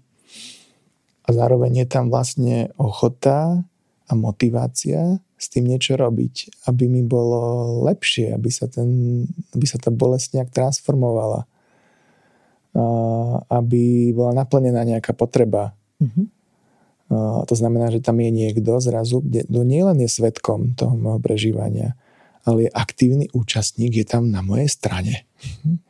I to je také akože aby som povedal, taký starostlivý rodič alebo taký dobrý priateľ. A zrazu, teda keď hovoríme, tak by som to tak zjednodušil, ne, že kultivovať sebe súcit, dovoliť si to, znamená, že sa učím byť sám sebe akože tým najlepším priateľom, akého by sa len chcel mať vo svojom živote. A to potom, keď som mal mužov v svojom kurze na rozvíjanie súcitu, tak tam veľa sa stretávali s tým, že no, ale ja tak akože narážam na tú sebakritiku veľa, tak ja nie som taký súcitný a vlastne to cítilo takú, že a zase v niečom není som dosť dobrý a zase niečo neviem dosť. To je to, čo to tak ako vie priniesť, že sa tak ako teraz hovorí o tom, že mohli by cítiť viacej. No ale keď mi to nejde, hej, s tými slzami, tak zase v niečom nie som dosť. Zase, akože to neviem, hej, že akože furt tí muži sú tí zlí. Hej. Toto je téma hanby a zahambovania. A ten súcit, to je to, že nesnažíme sa meniť automaticky, že niečo nie je v poriadku, ale že tak, aké to je byť s tým, že to nejde. Môžem si to dovoliť? Vlastne byť s tým, že to tak teraz je. A čo by mi teraz dobre padlo? Čo by som potreboval počuť? Treba, že je to v poriadku. Že si v poriadku. Hej? Alebo že som tu s tebou. Od druhého človeka alebo od seba. Hej? Pretože my si často neuvedomujeme, akým spôsobom sa rozprávame so sebou implicitne. Nie, že by nám bežalo nahlas niečo v hlave, ale implicitne nám bežia reakcie, ktoré sme sa aj naučili zo svojho okolia. Sú tak, ako v psychológii sa to hovorí ako o takzvaných introjektoch, ako keby nejaké hlasy alebo nejaké postavy. No a potom, keď sa spýtam klientov, že keby ste teraz mali k sebe rozprávať tak, aby ste sa cítili tak, ako sa cítite, tak zranene, alebo tak proste nervózne. Jak by ste sa s sebou rozprávali? A poviem im, skúste si tak akože presadnúť, aby ste si dali nejaký odstup od toho, hej, a staňte sa tým niekým, kto vám akože vytvorí toto rozpoloženie takej tej nepohody a tej nervozity. A potom často vidím, teraz spomínam jedného muža, ktorý úplne zmeravel, pretože ja to nemôžem ani povedať. Ty hajzel hnusný, ty špina jedna hnusná, že to ako, a išiel proste takými slovami, že on bol šokovaný z toho vlastne, čo z neho vychádza a že prvýkrát vlastne pomenoval to, čo cíti, on nie, že by si to uvedomoval, ale on cítil ten dopad toho, ako pristupuje k sebe, lebo tak sa naučil, že to tak má byť, lebo tá časť, s ktorou sa v nejakých situáciách dostal do kontaktu, je nepriateľná, takže musím zničiť.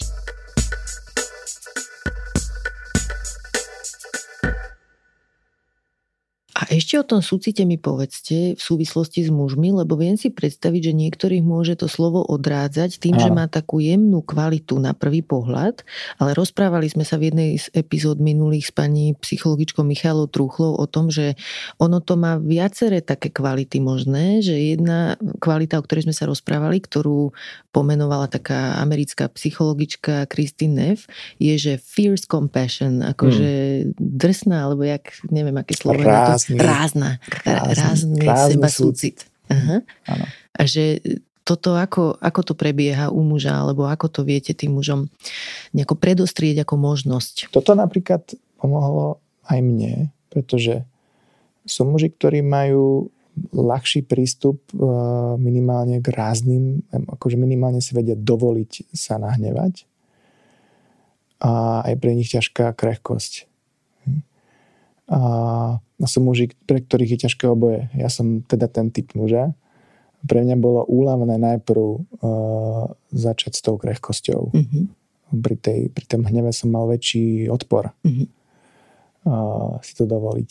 Takže pre mňa súcit prišlo, keď som začal vlastne si uvedomovať, že že ja môžem k sebe pristupovať pohľadom, dotykom, tónom slova, slovami, nejakým iným spôsobom, ktorý pozýva väčšie porozumenie a snahu o moje blaho a pohodu, tak prišla úľava, že aha, že, a to je také, a často je to spojené s takým, s takouto jemnosťou, hej, že a čo potrebujem teraz? Čo tak potrebujem vyživiť teraz naozaj? Hej?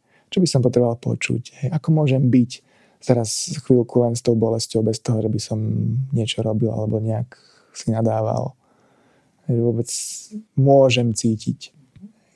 Tomu sa hovorí takzvaná tá jemná empatická časť súcitu, tá validácia emočná, to vyžívanie, tie potreby, tá schopnosť byť a dať to porozumenie. Ale niektorí muži je to zase, akože, to teraz čo budem, akože k sebe taký, akože mäkký? A mäkkosť, to aj na tej fyziologickej úrovni, keď sme hovorili, pozýva uvoľneniu, ale uvoľnenie otvára emócie a zraniteľné emócie, s ktorými keď sa vyvalia a ja neviem čo s nimi, tak to je proste príliš ohrozujúce. Takže to dáva zmysel aj, že mi, akože to ma irituje, hej, ako tam to je nebezpečné ísť do toho. Ja sa tam necítim bezpečí ísť do takýchto vecí, pretože ja nechcem cítiť bolesť.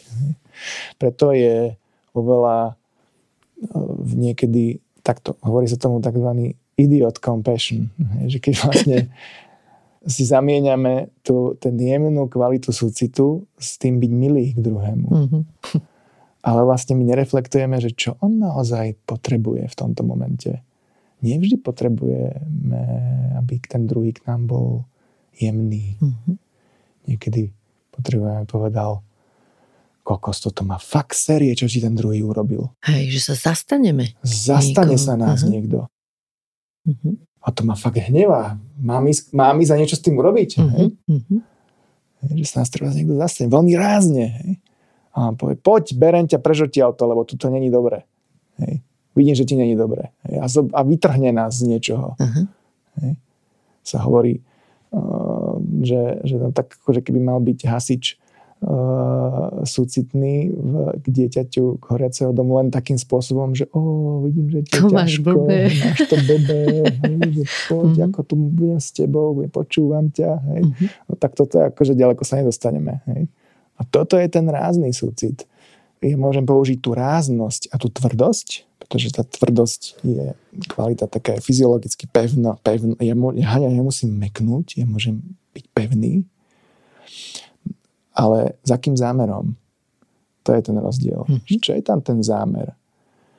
Pevný, aby tá pevnosť poslúžila mojim potrebám. Tomu, čo naozaj potrebujem. A niekedy sa potrebujem pevne rázne motivovať. A niekedy sa potrebujem pevne rázne ochrániť. Alebo tých druhých. Alebo pevne rázne aktivizovať a niečo urobiť preto, aby som sa mal lepšie. To je tiež forma starostlivosti. Veľmi rázna, veľmi aktívna a veľmi dôležitá. A často k tomu potrebujem hnev. To znamená, že to spojenie, že hnevať sa a zároveň to robiť zo srdca, o tom vlastne málo vieme.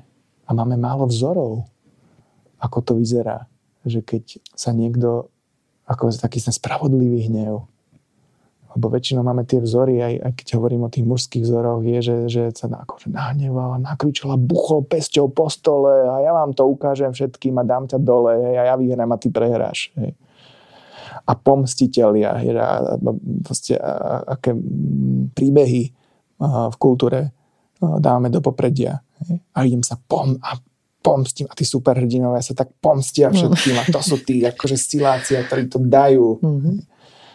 A hrozne málo vzorov máme, že to nerobím, že aby som ja vyhral a ty prehral, ale to, taká tá iná teda rovina srdca, že to není o tebe. Ja nechcem ublížiť tebe. Len chcem ukázať, že toto, čo sa tu deje, áno, tam je hranica a tu sa deje niečo ublížujúce. Nejaký vzorec, ktorý ťa chňapol a je ublížujúci.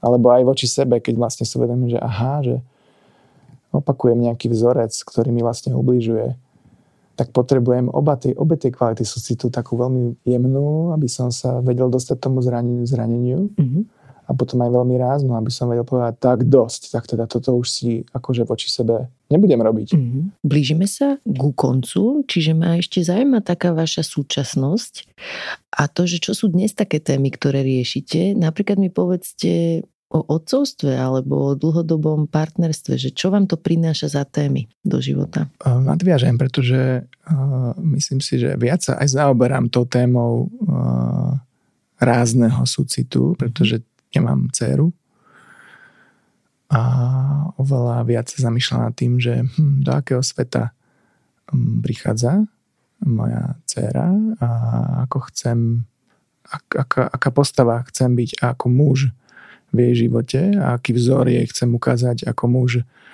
voči dievčaťu a žene, čo jej chcem odovzdať, pretože si myslím, že hrozne veľa násilia v tých, aj v mužsko-ženských vzťahoch, nielen mužsko-mužských, a hrozne veľa stereotypov a chcem, aby bola slobodnejšia a tak krehká ako silná. A s tým spojený je pre mňa téma toho teda rázneho, ako učiť sa stanovovať múdro hranice a ako ja zaobchádzam s hnevom tak, aby slúžil k niečomu konštruktívnemu. To je vlastne tá téma toho tiež toho rázneho súcitu, že, že vedieť byť odvážny, lebo to je vlastne o odvahe.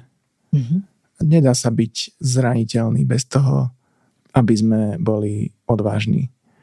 A nedá sa byť vlastne zraniteľný bez toho, aby sme boli súcitní k sebe a ergo teda odvážni.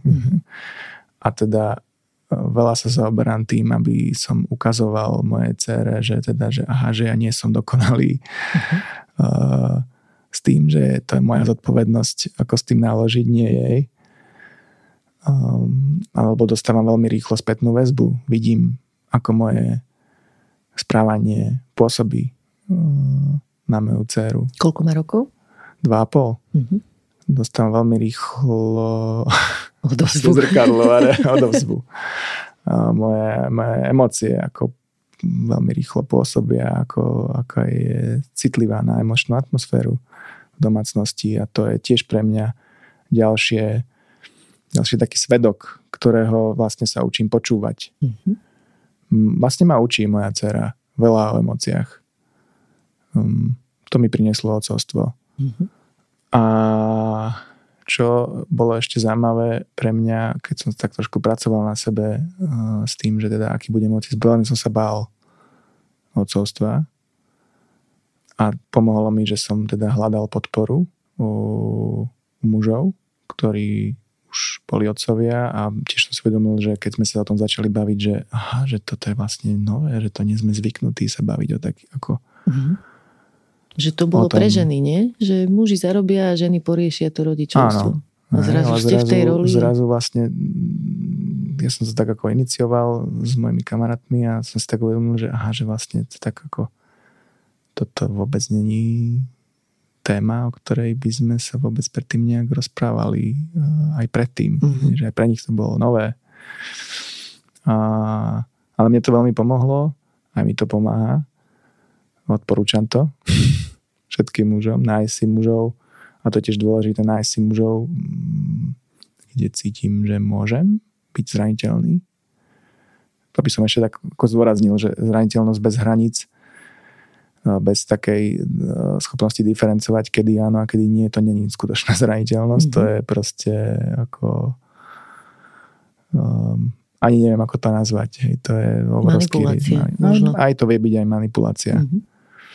Dobre, ale ako teda vieme, že čo je naozaj zraniteľnosť, že sme naozaj zraniteľní? Mne sa páči definícia zraniteľnosti nie len o tom, že teda, že ma niečo môže zraniť, akože to zabolí, ale že dovolím druhým ma ovplyvniť.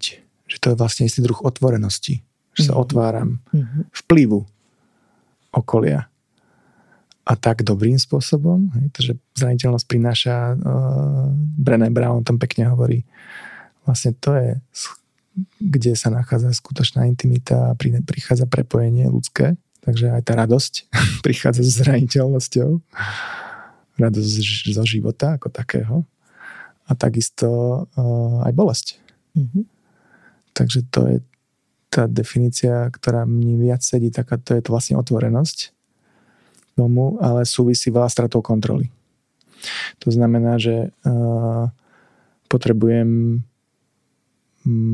byť bdelý k tomu, že keď sa otváram, za akým účelom to robím, nielen kvôli sebe, aj kvôli druhým, pretože často teraz badám, že to je také trendy byť, ako zdieľať. Mm-hmm.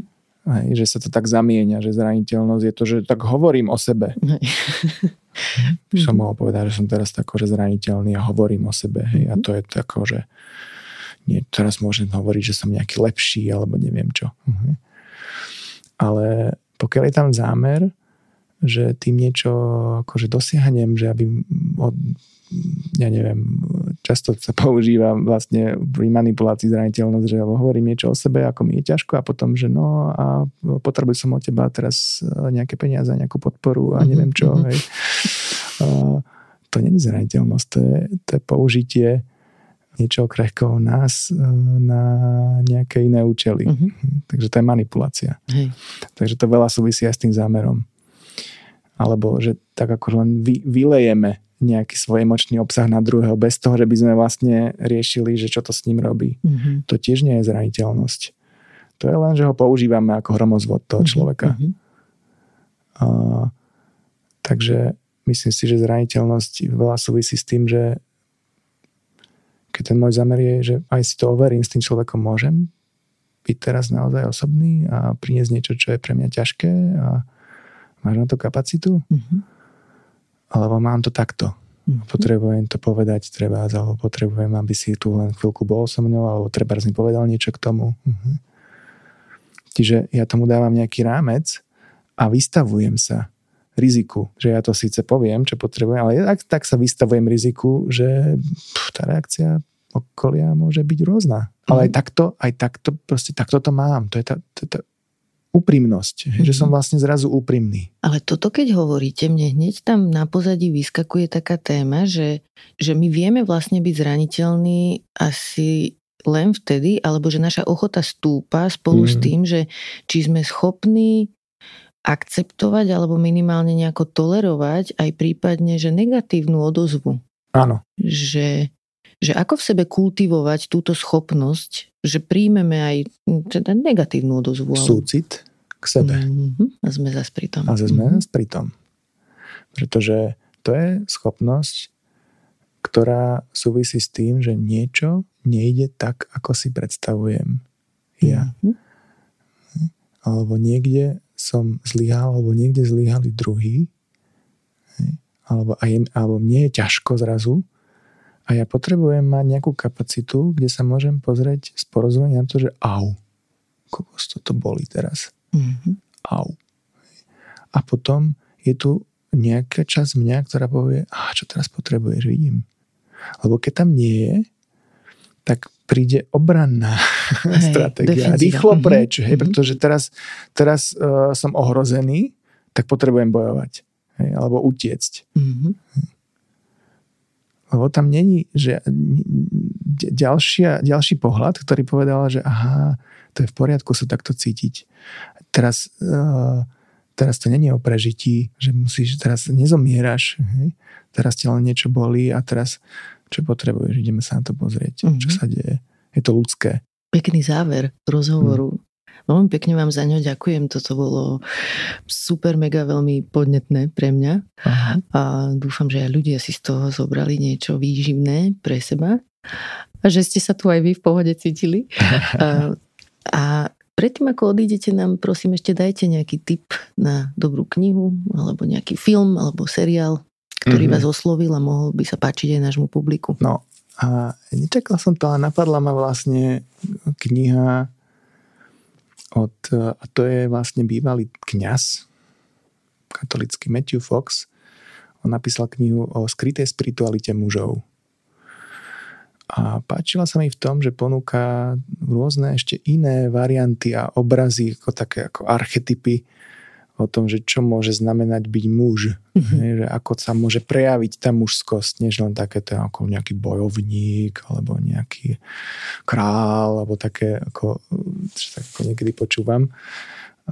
Takže priniesol takú rôznorodosť, mm-hmm. kreativitu do toho. A potom knihy od Johna Kabat-Zinna. To je autor, ktorý vlastne popularizoval do veľkej miery na západe ten koncept všímavosti, sprítomnenia. Má viacero kníh, jedna taká základná, veľmi hrubá, je Život plný katastrofy. Mm-hmm. Život plný katastrof. Neviem, či je preložená, ale má aj takú knihu o rodičovstve, ktorú napísal so svojou ženou. Mm-hmm. Neviem, ako sa volá teraz, ale... Nájdeme a áno, pre ľudí poviem, že všetky diela, ktoré sme dnes spomínali, dáme aj do popisu epizódy. Toto bol Andrej Jeleník. Ďakujem za rozhovor. Ďakujem aj ja. Ďakujem, že ste počúvali podcast Ľudskosť o vplyve rodiny a spoločnosti na mentálne zdravie a teším sa na vás o týždeň. Nová epizóda vychádza každý štvrtok a nájdete ju vo všetkých podcastových aplikáciách a na stránke sme.sk. Ak sa vám podcast páči, môžete nám dať 5 hviezdičiek. Pomôžete nám ho dostať k viac ľuďom. Na výrobe tejto epizódy som spolupracovala s Michalom Juríkom a moje meno je Barbora Mareková. Ak mi chcete napísať, moja adresa je ludskost@sme.sk a okrem toho som aj v podcastovom klube denníka SME na Facebooku. V dnešnej bláznivej dobe o kvantitu informácií nie je núdza. O ich kvalitu však áno, najmä pri všeobecne zložitých témach, ako sú financie, právo či ekonomika. Podcast Zdravý rozum je liekom na túto hodnotovú podvýživu. Prináša vám pohľady odborníkov na dôležité témy v praktickom, užitočnými informáciami nabitom formáte. Ak máte otázky a potrebujete na ne odpovede, ktoré využijete v každodennom živote, neváhajte a vypočujte si ho. Union Poisťovňa. Meníme ponuku podcastov k lepšiemu.